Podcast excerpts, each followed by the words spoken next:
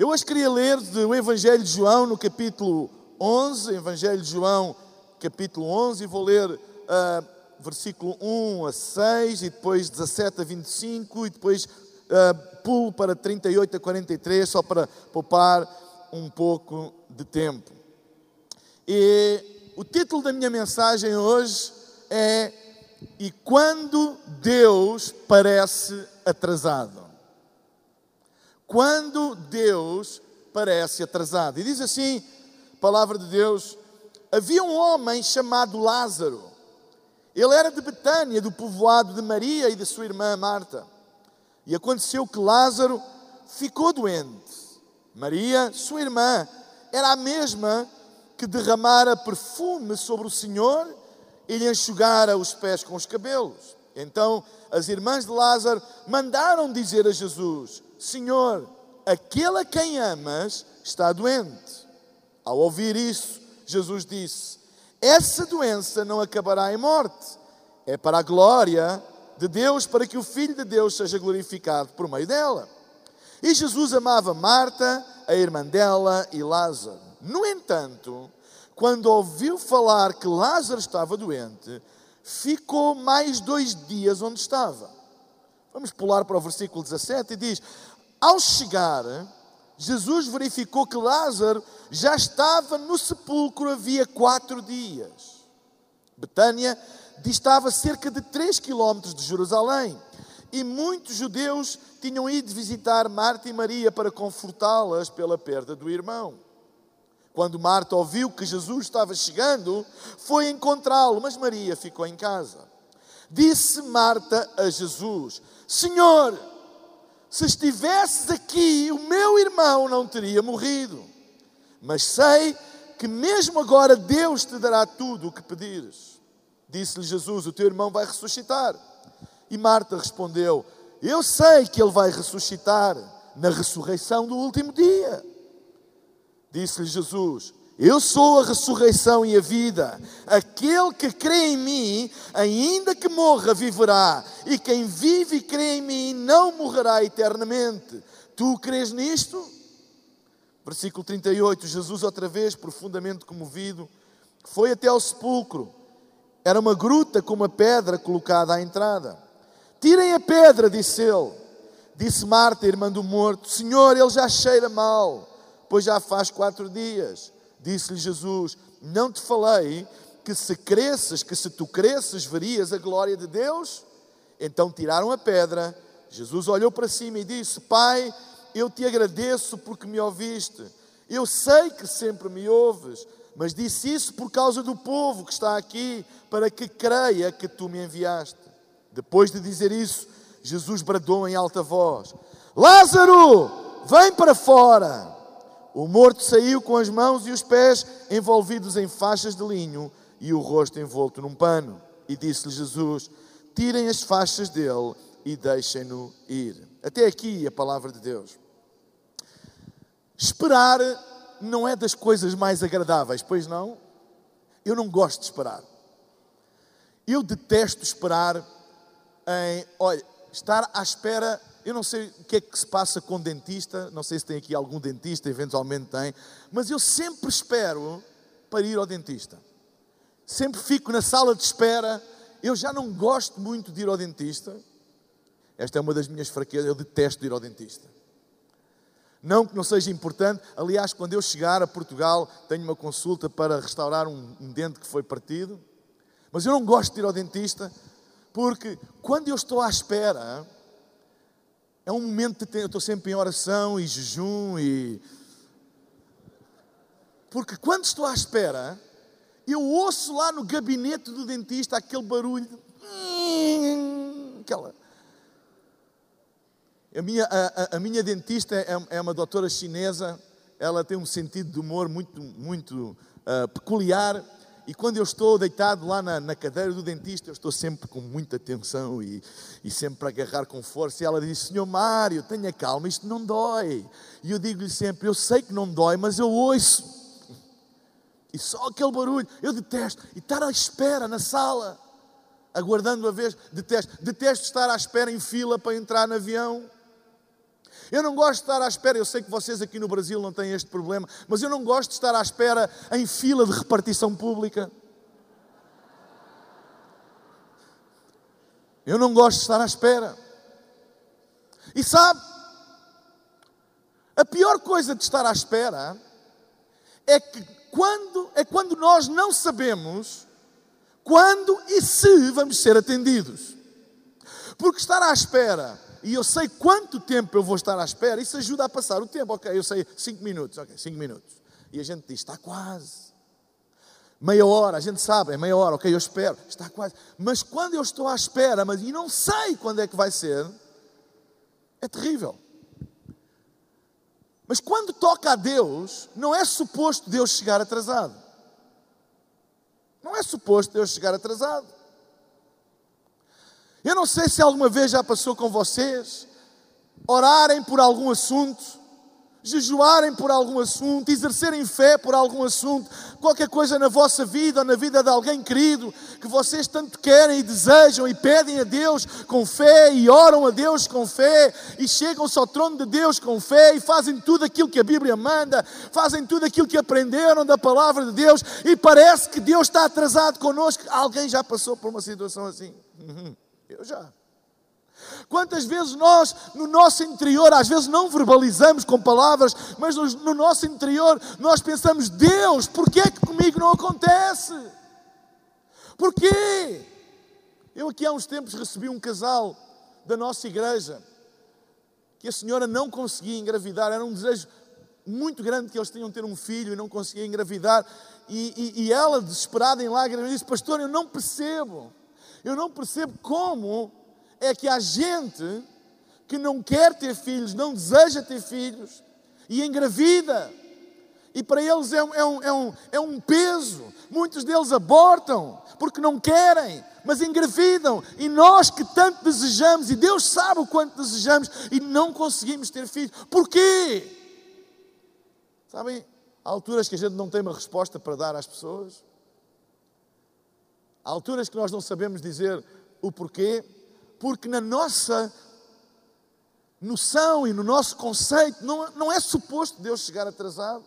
Eu não sei se já aconteceu com alguns de vocês, quando veem testemunhos aqui em cima de alguém que Deus fez um milagre, que Deus, que Deus salvou o filho das drogas, que Deus o curou, etc. Muitas vezes nós estamos no lugar e estamos a ouvir e alegramos com o que ouvimos, mas pensamos para nós: e quando é que chega a minha vez? Alguém já pensou isto? Alguém já sentiu um misto de alegria por ouvir os outros, mas de tristeza porque parece que connosco Deus não faz?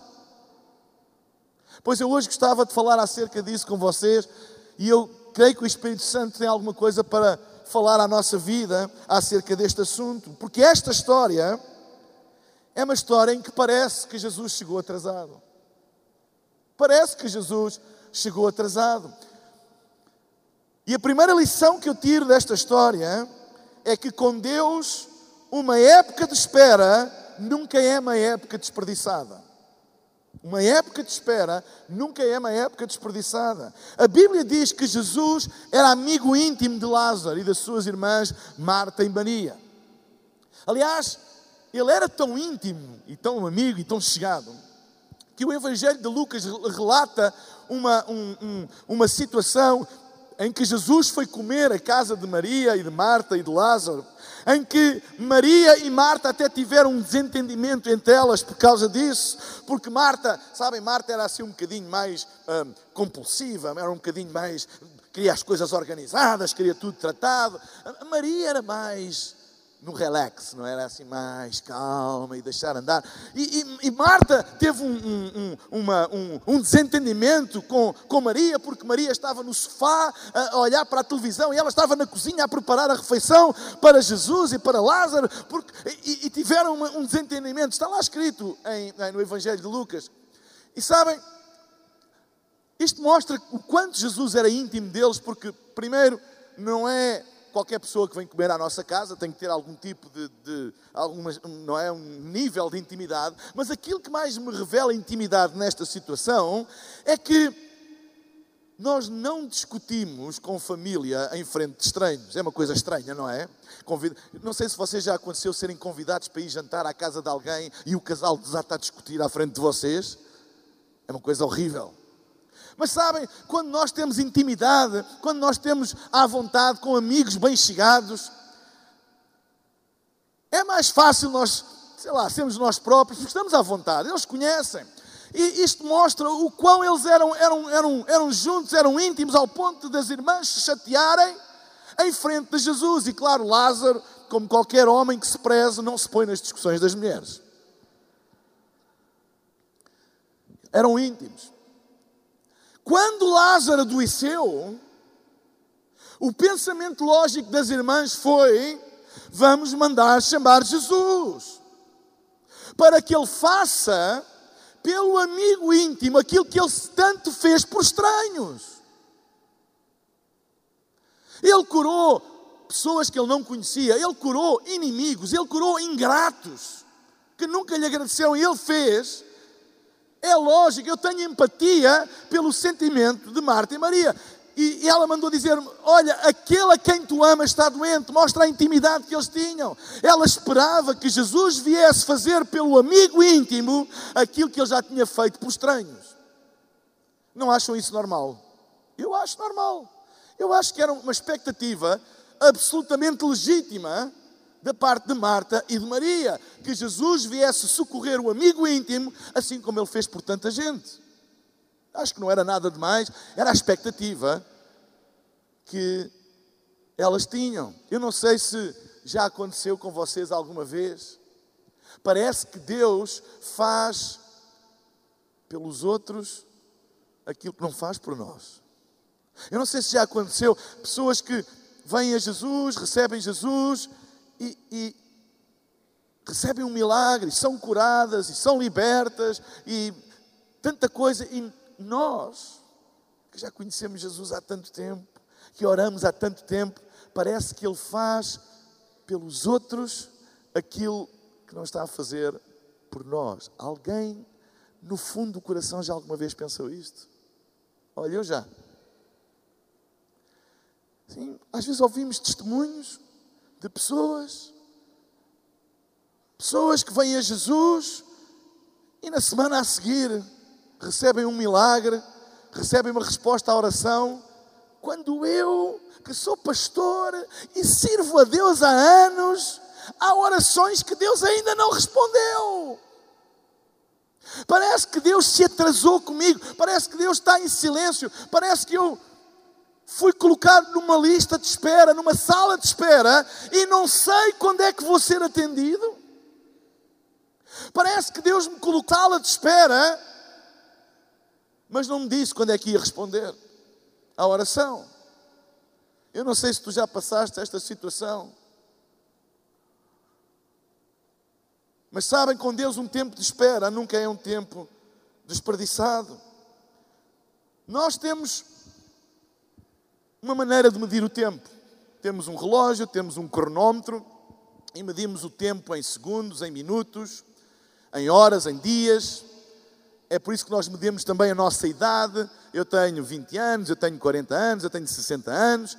Ou seja, é um tempo que nós medimos a nossa vida em tempo, as coisas em tempo. E a Bíblia usa uma palavra no grego que é a palavra cronos, de onde vem a palavra cronómetro, cronometrar, medir o tempo. É assim que nós vivemos e medimos o tempo, e quando alguém está atrasado, é alguém que no crono está a chegar mais tarde. Quando alguém chega cedo, é que no crono está, é, é no tempo que nós medimos. E sabem, Marta e Maria, elas tinham, no, no tempo que elas acharam, ele tem que vir antes dele morrer para o poder curar. Mas Deus tem outro tempo. Há uma outra palavra grega que é a palavra kairos, que é o tempo de Deus. Deus tem um outro tempo para as coisas. Então deixem-me dizer que um tempo de espera nunca é um tempo desperdiçado. Nunca é um tempo desperdiçado. Segunda coisa, os atrasos de Deus não significam negas de Deus. Só porque Deus ainda não fez, não quer dizer que Ele não vai fazer. Só porque Deus não respondeu, não quer dizer que Ele não vai responder. Atrasos divinos não são negas divinos, porque nós medimos o tempo em frações, em segundos, em horas, em minutos, em dias, mas Deus não está sujeito a esse tempo. É por isso que a Bíblia diz que para Deus mil anos são como um dia, um dia como mil. Deus não está sujeito ao tempo. Deus tem o seu tempo, Kairos. E muitas vezes parece que Deus está atrasado, ausente, porque nós medimos no nosso tempo. E parece que é um tempo desperdiçado. Mas deixem-me dizer que Deus, na sua sabedoria e na sua soberania infinita, Ele faz aquilo que eu chamo um atraso divino. Um atraso arquitetado por Deus, que para nós, no nosso tempo, na maneira que medimos o tempo, parece um atraso, mas para Deus não é um atraso, é um processo. Aquilo que nós chamamos atraso, Deus chama processo. É que por vezes, antes de Deus fazer alguma coisa por nós, Ele quer fazer em nós. Muitas vezes, antes de Ele fazer aquilo que tu esperas, Ele quer fazer alguma coisa que tu não esperas. Antes de Ele fazer um milagre ou responder à tua oração, Ele quer transformar-te. E muitas vezes este tempo que para nós parece um atraso é apenas um processo divino em que Deus nos está a preparar e a transformar. Porque mais interessado do que fazer um milagre na tua vida, Deus está interessado em transformar a tua vida. Eu não sei se vocês se lembram daquela história do paralítico no tanque de Betesda. Diz que há 30 e tal anos que ele estava lá e e, e, eles tinham aquela crença popular na altura que uma vez por ano o anjo descia dos céus, agitava as águas do tanque e quem fosse o primeiro a entrar no tanque seria curado. Vocês conhecem essa passagem? A Bíblia diz que era um, era um tanque com cinco alpendres estava uma multidão de enfermos e o primeiro a entrar era aquele que era curado. Isto é um símbolo, é uma, é uma alegoria da religião. A religião sempre vai ao primeiro, tens que ser o melhor, tu tens que ser o melhor, tu tens que ser o primeiro, tens que ser o, o, o, o mais dotado, o mais capacitado. Mas sabem, quando Jesus foi ao tanque de Betesda, ele não foi ter com o primeiro, ele foi ter com o último da fila. E isto dá esperança para nós. Tu não tens que ser o melhor, tu não tens que ser o mais funcional de todos, tu não tens que ser o mais esperto, tu não tens que ser aquele que tem mais oportunidades, não tens que ser o mais rico para Deus fazer coisas grandes na tua vida. Tu podes ser o último da fila e mesmo assim Deus usar-te, porque Deus é atraído aos últimos da fila. Ele foi ter com o paralítico que estava lá e disse: Ei, tu queres ser curado? Alô? Estou aqui há 30 e tal anos e eu quero, claro que eu quero ser curado. Mas Jesus pergunta: Tu queres ser curado? E ele disse: Sim, mas não tenho ninguém que me leve, não tenho ninguém que me transporte. Eu sou paralítico, eu não consigo andar, nunca serei o primeiro a chegar. Eu quero ser curado, mas eu não creio que eu vou ser curado. Sabem, a palavra mas eu tenho reparado muitas vezes que a palavra mas é um divisor entre aquilo que é o politicamente correto e aquilo que realmente queremos. Quero ser curado? Quero, mas não acredito. Às vezes pergunta a pessoas, ou se perguntar, tu acreditas que Deus vai fazer coisas grandes? Sim, eu acredito, mas. E agora vem aquilo que ele realmente acredita. Eu acho que comigo nunca vai acontecer. Eu acho que eu não tenho condições. Eu acho que Deus se esqueceu de mim eu acho que Deus usa outros, mas não, nunca me vai usar a mim, eu tenho muitos defeitos, etc, etc. E ele disse, o paralítico disse, mas eu não acredito que eu vou ser curado porque eu nunca vou ser o primeiro a chegar. Talvez ele tivesse à espera que o paralítico, ou que Jesus, fizesse um milagre de o sobrenaturalmente o transladar para ele ser o primeiro a entrar na, na, no tanque. Assim, um movimento de sei lá, tipo Mestre Yoda da Guerra das Estrelas. Ou... Ser o primeiro a entrar. Talvez ele tivesse essa expectativa. Mas é interessante que Jesus nunca mencionou o tanque. Ele falou, eu tanque, eu não sou o primeiro, etc. E Jesus nunca mencionou o tanque, porque Jesus não estava ali apenas para curá-lo, mas para mudar a maneira dele pensar, para transformar a vida dele. Deixem-me dizer uma coisa: ele estava ali para dizer que ele não precisava do tanque para nada, ele podia ser curado imediatamente ali. Ele não precisava do tanque, ele queria transformar o sistema de crenças dele, que era um sistema adequado à altura, era um sistema que toda a gente acreditava que uma vez por ano os anjos desciam e que só o primeiro é que entrava e o primeiro é que era curado. Era isso que eles acreditavam. E Jesus queria mudar, antes de o curar da paralisia, queria-lhe mudar a maneira de pensar e dizer: Tu não tens que ser o primeiro, tu não tens que entrar no tanque, tu não tens que ser o mais rápido, tu não tens que ser o melhor. Se tu creres em mim, é tudo aquilo que tu precisas e podes curar sem precisar do tanque. Porque se Jesus o tivesse transladado e ele fosse o primeiro a entrar no tanque e saísse de lá curado, ele sairia de lá curado, mas não saía renovado na sua mente. Porque ele iria acreditar que foi curado porque foi o primeiro. Foi Jesus que o ajudou, mas ele foi curado porque foi o primeiro. E Jesus estava ali a dizer: Tu não precisas ser o primeiro, tu não tens de ter as condições todas, tu não tens de ser o melhor, tu não tens de ser aquele que todos os homens acreditam que vais conseguir, tu podes ser aquele que ninguém acredita que vais conseguir, tu podes ser aquela pessoa que ninguém dá nada por ti, tu podes ser aquela pessoa que ninguém acredita em ti, e mesmo assim Jesus pode fazer contigo alguma coisa grande. Porque antes dele fazer alguma coisa por nós, ele quer fazer em nós. E ele, era isso que ele queria fazer com Marta e com Maria. Sabem, épocas de espera são tempos em que Deus trabalha em nós antes dele fazer alguma coisa por nós, ensina-nos a paciência, ensina-nos a confiar totalmente nele, ensina-nos a depender totalmente dele, ensina-nos quando somos fracos, somos fortes nele, ensina-nos quando parece que está tudo acabado, Deus começa alguma coisa nova. Deus quer nos ensinar que nós não precisamos de muita coisa que a gente pensa que precisa para chegar longe, que a única coisa que a gente precisa é dele. Tu podes não ter nada na vida, mas se tens Jesus, tu tens tudo o que tu precisas para ir longe. Foi por isso que ele disse a Marta e mandou o recado a dizer: Ele não vai morrer. Esta doença apenas veio para que se manifestasse a glória de Deus. Eu creio que Marta registrou esse recado para lhe jogar à cara quando estivesse com ele. E isto leva-nos ao terceiro ponto, à terceira lição. Diz o versículo 17 que ao chegar Jesus verificou que Lázaro já estava no sepulcro havia quatro dias. Finalmente Jesus veio. Mas Lázaro já estava sepultado há quatro dias e o bom de Jesus lá veio.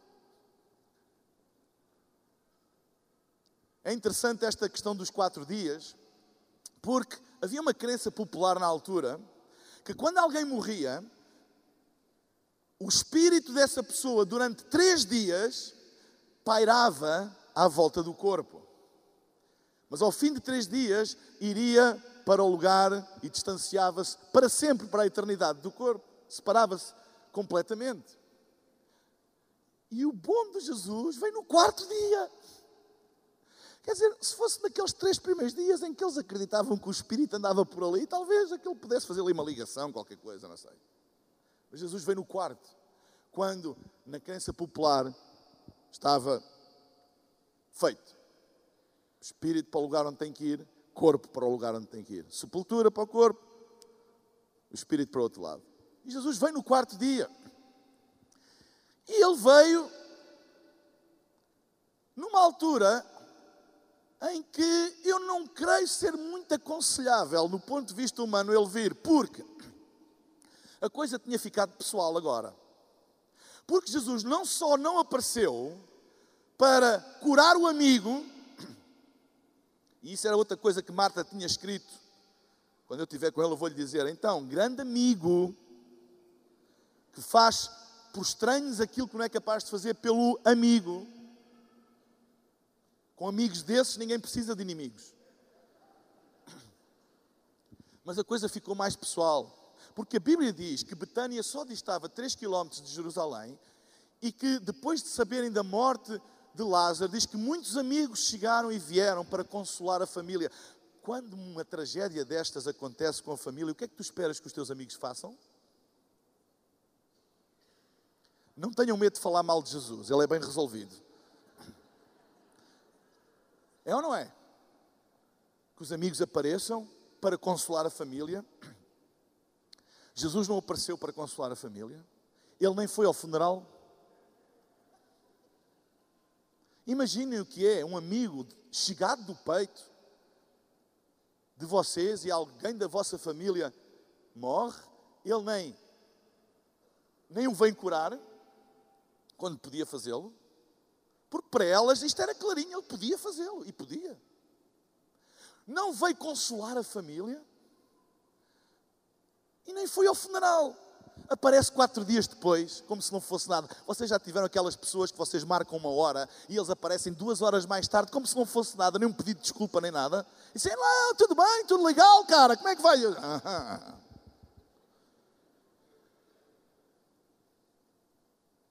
Eu tenho empatia pelo sentimento humano que Marta estava a ter. Elas, como é que é possível? Como é que é possível Jesus não ter vindo ajudar o amigo? Como é que é possível ele nem ter vindo nos consolar? Nem veio ao funeral? Como é que é possível? Quando ela ouviu que Jesus estava a chegar, ela disse: Eu vou ter com ele. Eu não sei quanto a vocês, mas a minha interpretação deste texto, ela não foi ter com ele. Eu, eu creio que ela, ela era brasileira ou portuguesa. E mulher latina, quando está zangada, eu acho que ela disse: Eu vou ao encontro dele e vou-lhe dizer umas boas na cara. Queres vir, Maria? E Maria, como era mais, ai não, vai lá tu, eu não quero problemas com ninguém, vou ficar aqui no sofá, vai lá tu, isso é contigo, tu é que tens esse feitio. E ela foi, eu tenho a certeza que ela tinha uma havaiana e tirou a havaiana do chinelo e foi ter com Jesus e disse no caminho: Jesus, tu disseste que esta doença não era para a morte Tu disseste, mandaste dizer que esta doença não era para a morte e o meu irmão morreu. Eu pedi-te para tu vires. Tu fizeste tantos milagres por gente que tu, nem conheces e pelo teu amigo tu não foste capaz de fazer. Ela expressou toda a sua desilusão, toda a sua mágoa, toda a sua dor a Jesus na cara dele. E deixa-me dizer-te uma coisa. Se há lugar onde tu podes expressar as tuas desilusões, as tuas frustrações, até as tuas incompreensões para com Deus, é na Sua presença. É que às vezes nós para Deus falamos certinho e depois para os outros desabafamos o lixo todo que vai cá dentro. Mas tem que ser ao contrário. Tem que ser ao contrário. Se tu estás magoado, desiludido com alguma coisa, não chegues a casa e não lances o lixo todo sobre os teus filhos. Às vezes o pastor Carlito há pais que vêm ter comigo, ai meu filho não quer nada com a igreja, e a mim às vezes não digo por educação, mas dá-me vontade, disseste tanto mal da igreja durante tantos anos e agora queres que eles gostem da igreja?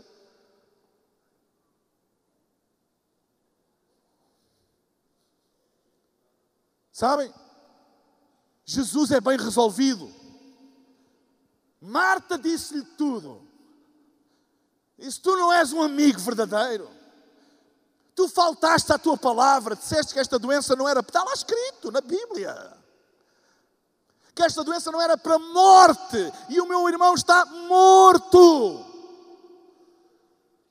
Tu nem vieste consolar a família, nem ao funeral. Toda a gente reparou. Só vais à minha casa para comer. Disse-lhe tudo. E é interessante que as Escrituras não dizem que Jesus abriu a boca para se defender de nada. Não tenhas medo de desabafar as tuas dores, angústias até desilusões com Deus, na presença de Deus. Ele é bem resolvido. Ele, ele, sabe, não está escrito que ele disse: Eu te repreendo em meu nome. Cala a boca, mulher. Cala-te em nome meu, meu nome. Há pessoas que pensam que Jesus é como aqueles namorados muito inseguros. Tipo, já não me amas? Já não queres saber de mim? Ai, que atitude tão má! Eu vou-te lançar uma maldição por seres assim.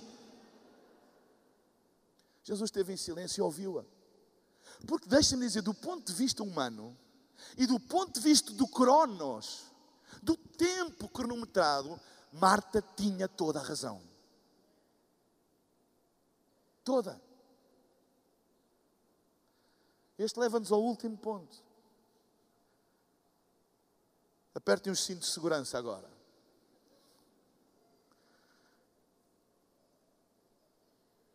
Quando ela desabafou tudo, o que disse, o que pensou, há o versículo 22, que é uma declaração fantástica de Marta.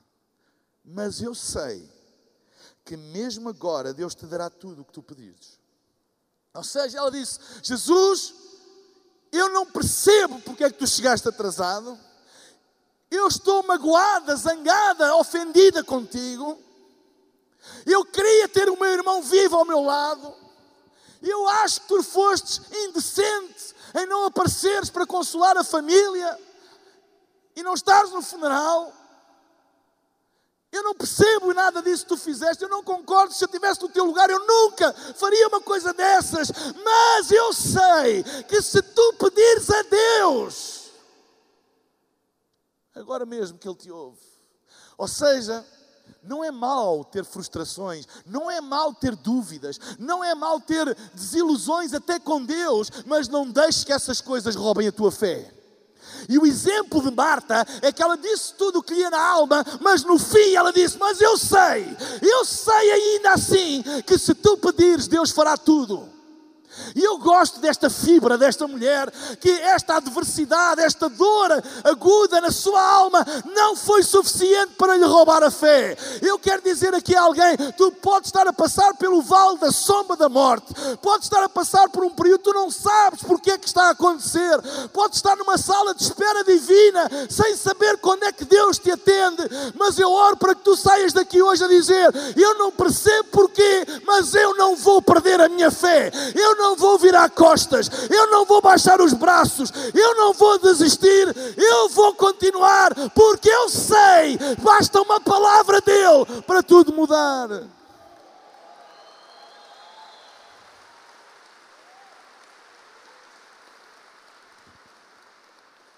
Nós temos que lidar com as fraquezas da nossa humanidade. Não é mal sentir-te frustrado, desiludido. Eu posso ter empatia com a desilusão e a dor desta, desta mulher. Ela tinha toda a razão, do ponto de vista humano, de contar o tempo pelo Cronos. Claro que tinha. Jesus ouviu-a. E agora vem, terceiro e último ponto. Se Deus sempre cumprir as tuas expectativas, ele não terá a chance de exceder as tuas expectativas. Se Deus sempre for ao encontro das tuas expectativas, Ele nunca terá a chance de te surpreender.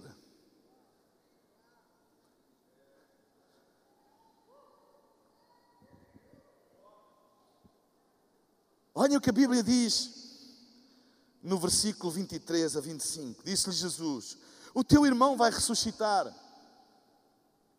Depois deste desabafo todo e dela ter dito: Eu sei que tu podes fazer alguma coisa, Jesus disse: O teu irmão vai ressuscitar. E Marta respondeu: Sim, eu sei, ele vai ressuscitar na ressurreição do último dia. E disse Jesus: Não, eu sou a ressurreição e a vida. Aquele que crê em mim, ainda que morra, viverá. E quem vive e crê em mim não morrerá. Queres tu nisto? Quando Jesus disse: O teu irmão vai ressuscitar. Marta respondeu: Sim, eu sei que ele vai ressuscitar na ressurreição do último dia, Cronos. Eu acho que ela pensou, ele chega atrasado e agora está-se a adiantar. Sim, Jesus, eu fiz a escola bíblica, eu sei, ressurreição do último dia. Eu sei, Jesus. Eu sei que Ele vai ressuscitar, mas isso não vai resolver a minha dor agora. Eu sei disso. Ou seja, ela estava a continuar a medir tudo pelo Cronos.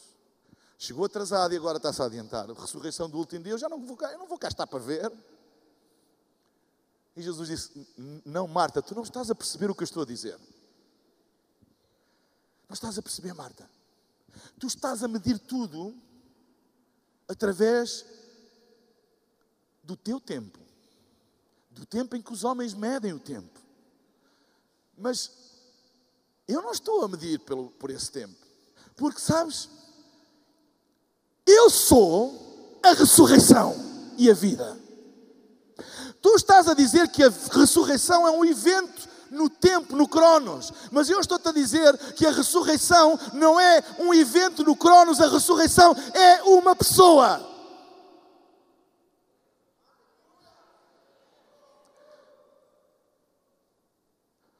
Precisas da ressurreição no Cronos, tu precisas da pessoa que é a ressurreição. Tu não precisas da salvação, tu precisas da pessoa que é a salvação. Tu não precisas de uma cura, tu precisas da pessoa que é a cura. Jesus é tudo aquilo que eu preciso. Jesus é tudo aquilo que tu precisas. E Jesus estava a colocar Marta e Maria na sala de espera para lhes ensinar uma coisa. Ei! Eu nunca chego atrasado, eu nunca chego adiantado, porque eu sou, eu sou o que sou, eu sou a ressurreição, eu sou a vida, eu sou a esperança, eu sou a cura, eu sou a salvação, eu sou a libertação. Quando eu estou, este é o tempo. Eu não estou atrasado, este é o tempo, porque eu sou.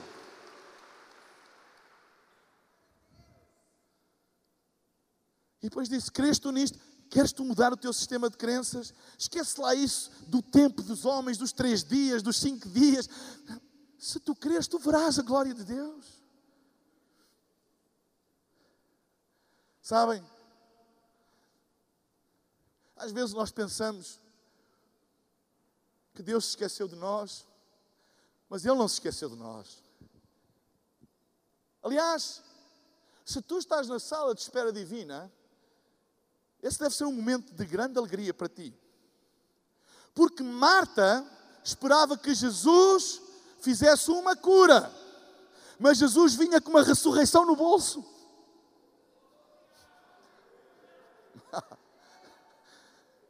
Ela estava à espera de uma cura, mas Jesus colocou-a na sala de espera não que ele não quisesse curar, mas ele tinha alguma coisa melhor que ela nem era capaz de pedir ou imaginar. Então colocou-a na sala de espera e espera, porque aquilo que eu trago para ti é maior do que aquilo que tu podes pedir ou sequer imaginar. Tu estás à espera de uma cura, é uma boa expectativa, mas eu quero ceder essa expectativa porque eu trago uma ressurreição no bolso para ti. Se Jesus tivesse curado Lázaro, ele nunca tinha ressuscitado e não tinha ficado na história. Então deixa-me dizer-te uma coisa. Em vez de desesperares quando estás na sala de espera e dizer que Deus esqueceu-se de mim. Deus nunca mais responde às minhas orações. Eu vejo os outros alcançarem, eu não alcanço porque Deus esqueceu-se de mim. Deixa que Ele mude a tua maneira de pensar. Ele não se esqueceu de ti. Ele elegeu-te para uma coisa maior.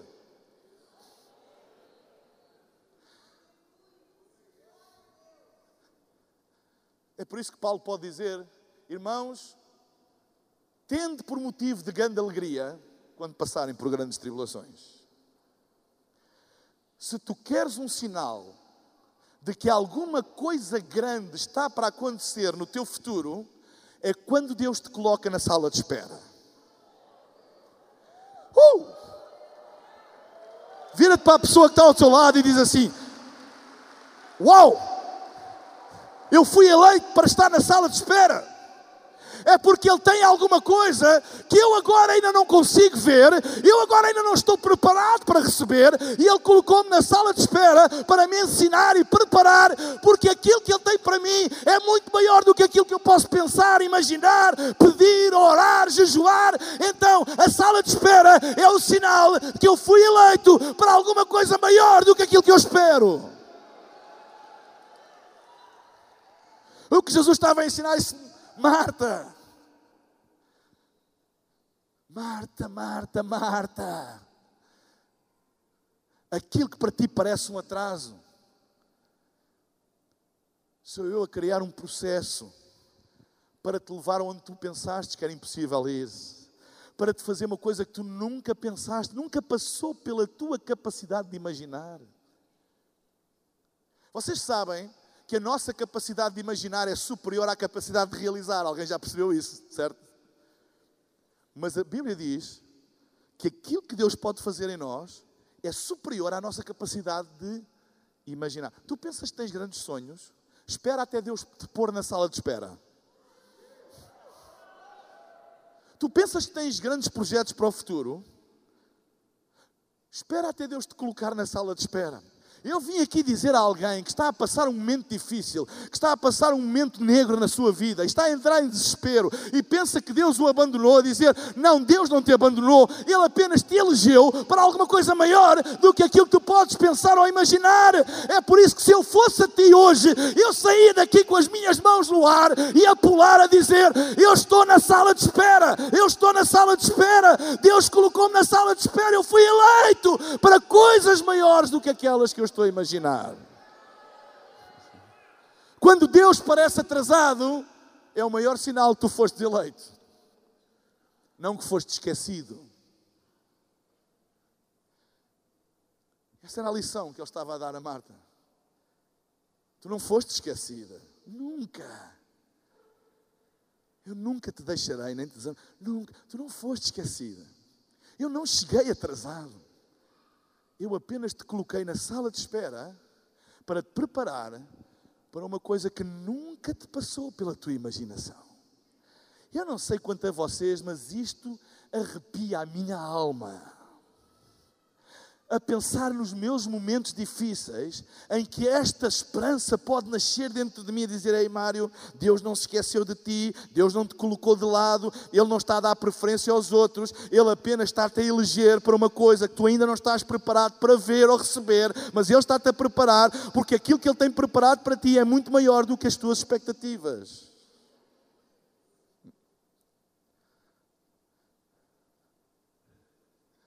Então, quando falares com alguém que recebeu uma bênção, que recebeu uma resposta à oração e tu não recebeste, diz assim: Olha, estou muito contente por ti, mas estou mais contente por mim ainda, é porque eu fui eleito para uma coisa maior do que as minhas próprias orações.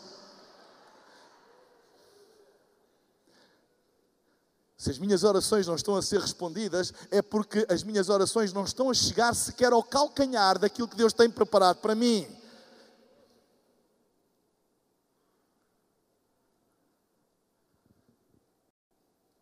Eu vim aqui dizer a alguém que está a passar pelo vale da sombra da morte, que está na sala de espera, que o lugar de eleição deve ser o lugar do nosso lavor. Não vais sair daqui hoje a dizer eu sou uma vítima, eu sou esquecido, eu sou abandonado. Vais sair daqui a dizer eu sou eleito para uma coisa maior do que a minha capacidade de orar ou de imaginar. Não sei o que é, não consigo ver, está tudo escuro, eu estou à espera, não sei quando é que vai ser, mas eu tenho a certeza, quando Deus coloca alguém em espera, é porque alguma coisa bem grande está à minha espera no meu futuro e Ele apenas está-me a preparar para isso. Minha pergunta hoje é: crês tu nisso? Crês tu nisso? Amém? Crês tu nisso? Eu vou pedir à banda para subir.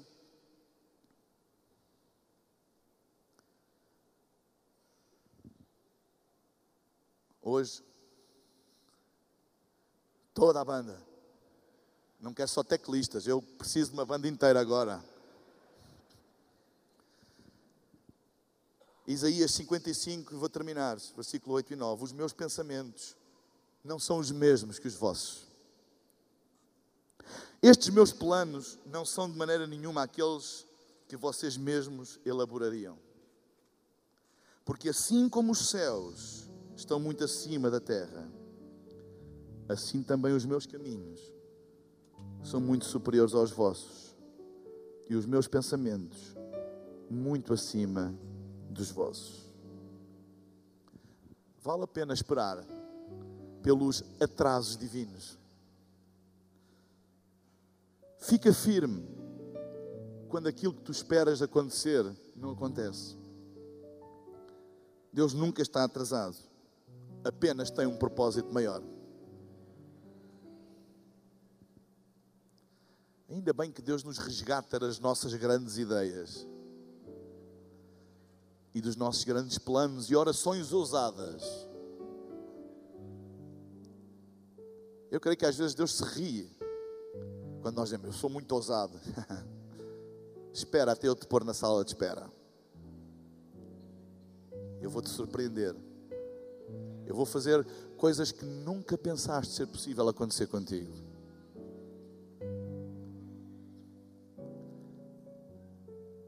A vida tem momentos difíceis, a vida tem momentos que não entendemos. Nós temos o nosso tempo, a nossa maneira de contar o tempo.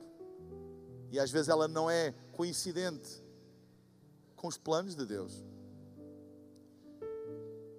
Mas lembra-te, Deus tem tudo sob controle, tudo planeado.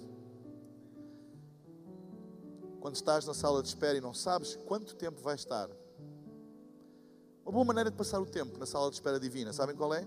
Louvá-lo. Agradecer. Agradecer. E manter firme na nossa mente, no nosso coração. Deus está-me a preparar. Deus é tão bom e ama-me tanto que me salva de mim mesmo.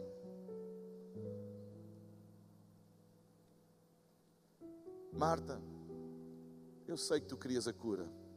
Mas se tu creres, verás a glória de Deus. Tenho no meu bolso coisas que tu não pensavas que poderiam acontecer. Todo esse teu desespero, todo esse teu tua dor da morte do teu irmão, de quatro dias no sepulcro. Quando Jesus mandou tirar a pedra, ela disse: Jesus, Jesus, ainda vacilou, ele já cheira mal. E ele disse: Marta, o que é que eu te disse? Se tu creres, mas já está quatro dias. Deixa lá o Cronos agora. Põe lá o relógio de lado, deixa lá o Cronos. Esquece lá os quatro dias. Eu sou a ressurreição e a vida. Oh Deus, o tempo já passou. Oh Deus, já não vai dar. Oh... Ele tem tudo sob controle.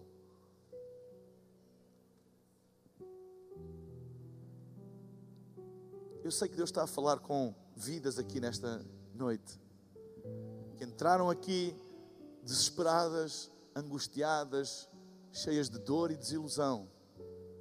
Mas eu oro a Deus para que tu saias daqui com uma canção de louvor nos teus lábios, com os teus braços levantados, pronto para o dia da manhã, com a certeza de que estar na sala de espera divina é o maior sinal da grandeza do teu futuro. Amém?